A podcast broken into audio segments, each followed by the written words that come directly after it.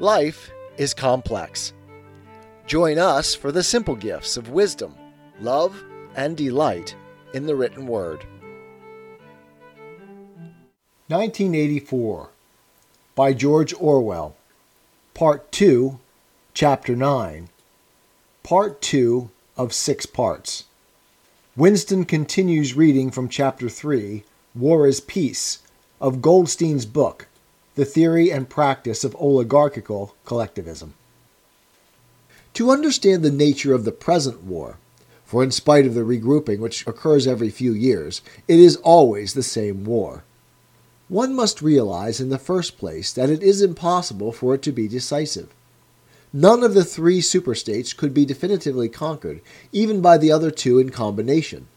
They are too evenly matched, and their natural defenses are too formidable. Eurasia is protected by its vast land spaces, Oceania by the width of the Atlantic and the Pacific, East Asia by the fecundity and industriousness of its inhabitants. Secondly, there is no longer, in a material sense, anything to fight about. With the establishment of self contained economies, in which production and consumption are geared to one another, the scramble for markets, which was a main cause of previous wars, has come to an end, while the competition for raw materials is no longer a matter of life and death. In any case, each of the three superstates is so vast that it can obtain almost all the materials that it needs within its own boundaries. Insofar as the war has a direct economic purpose, it is a war for labor power. Between the frontiers of the superstates, and not permanently in the possession of any of them, there lies a rough quadrilateral, with its corners at Tangier, Brazzaville, Darwin, and Hong Kong, containing within it about a fifth of the population of the earth. It is for the possession of these thickly populated regions, and of the northern ice cap, that the three powers are constantly struggling. In practice, no one power ever controls the whole of the disputed area. Portions of it are constantly changing hands, and it is the chance of seizing this or that fragment by a sudden stroke of treachery that dictates the endless changes of alignment. All of the disputed territories contain valuable minerals, and some of them yield important vegetable products such as rubber, which in colder climates it is necessary to synthesize by comparatively expensive methods. But above all, they contain a bottomless reserve of cheap labor. Whichever power controls equatorial Africa, or the countries of the Middle East, or southern India, or the Indonesian archipelago, disposes also of the bodies of scores or hundreds of millions of ill paid and hard working coolies. The inhabitants of these areas, reduced more or less openly to the status of slaves, pass continually from conqueror to conqueror and are expended like so much coal or oil in the race to turn out more armaments, to capture more territory, to control more labor power, to turn out more armaments, to capture more territory, and so on indefinitely. It should be noted that the fighting never really moves beyond the edges of the disputed areas. The frontiers of Eurasia flow back and forth between the basin of the Congo and the northern shores of the Mediterranean. The islands of the Indian Ocean and the Pacific are constantly being captured and recaptured by Oceania or East Asia. In Mongolia, the dividing line between Eurasia and East Asia is never stable. Round the pole, all three powers lay claim to enormous territories which in fact are largely uninhabited and unexplored. But the balance of power always remains roughly even and the territory which forms the heartland of each superstate always remains inviolate. Moreover, the labor of the exploited peoples round the equator is not really necessary to the world's economy. They add nothing to the wealth of the world, since whatever they produce is used for purposes of war, and the object of waging a war is always to be in a better position in which to wage another war. By their labor, the slave populations allow the tempo of continuous warfare to be speeded up. But if they did not exist, the structure of world society and the process by which it maintains itself would not be essentially different. The primary aim of modern warfare, in accordance with the principles of doublethink, this aim is simultaneously recognized and not recognized by the directing brains of the inner party, is to use up the products of the machine without raising the general standard of living. Ever since the end of the 19th century, the problem of what to do with the surplus of consumption goods has been latent in industrial society. At present, when few human beings even have enough to eat, this problem is obviously not urgent. And it might not have become so, even if no artificial processes of destruction had been at work. The world of today is a bare, hungry, dilapidated place compared with the world that existed before 1914 and still more so if compared with the imaginary future to which the people of that period looked forward. In the early 20th century, the vision of a future society unbelievably rich, leisured, orderly, and efficient, a glittering, antiseptic world of glass and steel and snow white concrete, was part of the consciousness of nearly every literate person. Science and technology were developing at a prodigious speed, and it seemed natural to assume that they would go on developing, this failed to happen, partly because of the impoverishment caused by a long series of wars and revolutions, partly because scientific and technical progress depended on the empirical habit of thought, which could not survive in a strictly regimented society. As a whole, the world is more primitive today than it was 50 years ago. Certain backward areas have advanced, and various devices, always in some way connected with warfare and police espionage, have been developed but experiment and invention have largely stopped, and the ravages of the atomic war of the 1950s have never been fully repaired. Nevertheless, the dangers inherent in the machine are still there. From the moment when the machine first made its appearance, it was clear to all thinking people that the need for human drudgery, and therefore to a great extent for human inequality, had disappeared.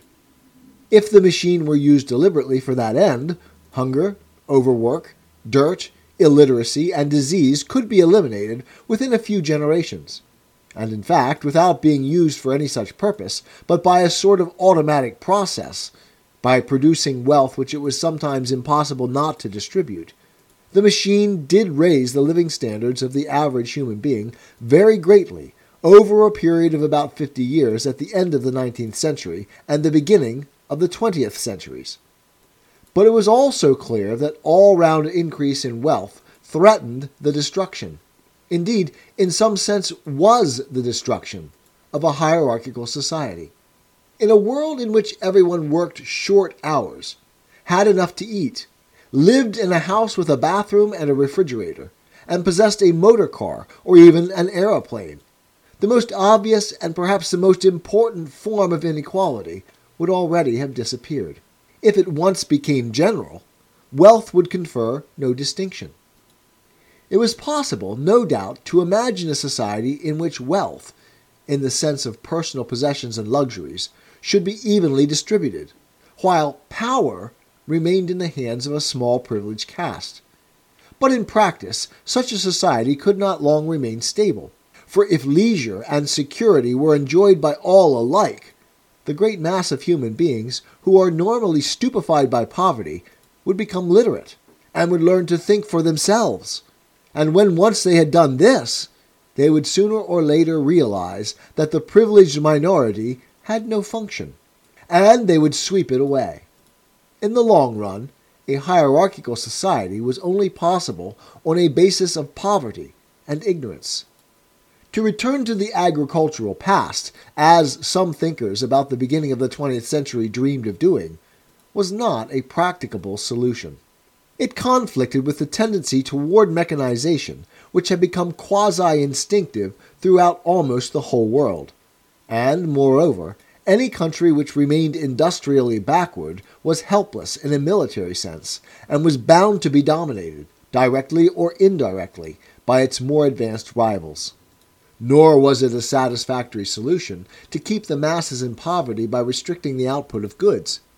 This happened to a great extent during the final phase of capitalism, roughly between 1920 and 1940. The economy of many countries was allowed to stagnate. Land went out of cultivation. Capital equipment was not added to. Great blocks of the population were prevented from working and kept half alive by state charity. But this, too, entailed military weakness, and since the privations it inflicted were obviously unnecessary, it made opposition inevitable. The problem was how to keep the wheels of industry turning without increasing the real wealth of the world. Goods must be produced, but they must not be distributed, and in practice the only way of achieving this was by continuous warfare. The essential act of war is destruction, not necessarily of human lives, but of the products of human labor.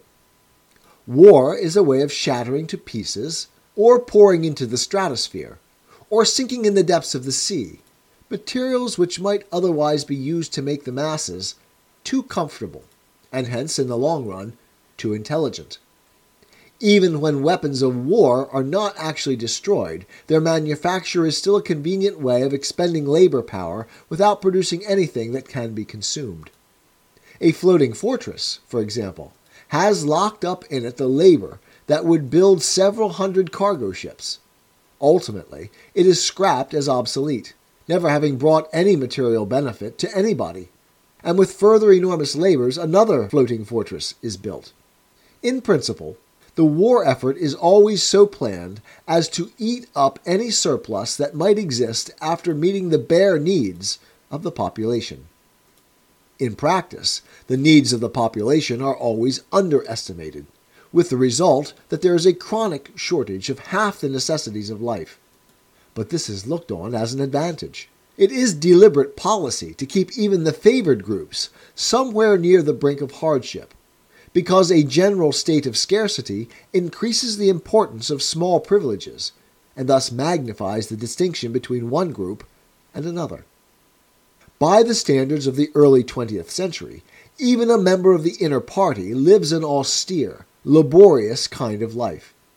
Nevertheless, the few luxuries that he does enjoy, his large, well appointed flat, the better texture of his clothes, the better quality of his food and drink and tobacco, his two or three servants, his private motor car or helicopter, set him in a different world from a member of the outer party.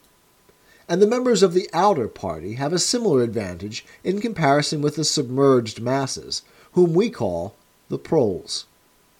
The social atmosphere is that of a besieged city, where the possession of a lump of horseflesh makes the difference between wealth and poverty and at the same time the consciousness of being at war, and therefore in danger, makes the handing over of all power to a small caste seem the natural, unavoidable condition of survival. War, it will be seen, accomplishes the necessary destruction, but accomplishes it in a psychologically acceptable way. In principle, it would be quite simple to waste the surplus labor of the world by building temples and pyramids, by digging holes and filling them up again, or even by producing vast quantities of goods and then setting fire to them. But this would provide only the economic and not the emotional basis for a hierarchical society. What is concerned here is not the morale of masses, whose attitude is unimportant so long as they are kept steadily at work, but the morale of the party itself. Even the humblest party member is expected to be competent, industrious, and even intelligent within narrow limits. But it is also necessary that he should be a credulous and ignorant fanatic, whose prevailing moods are fear, hatred, adulation, and orgiastic triumph. In other words, it is necessary that he should have the mentality appropriate to a state of war. It does not matter whether the war is actually happening, and since no decisive victory is possible, it does not matter whether the war is going well or badly. All that is needed is that a state of war should exist. The splitting of the intelligence which the party requires of its members, and which is more easily achieved in an atmosphere of war, is now almost universal. But the higher up the ranks one goes, the more marked it becomes.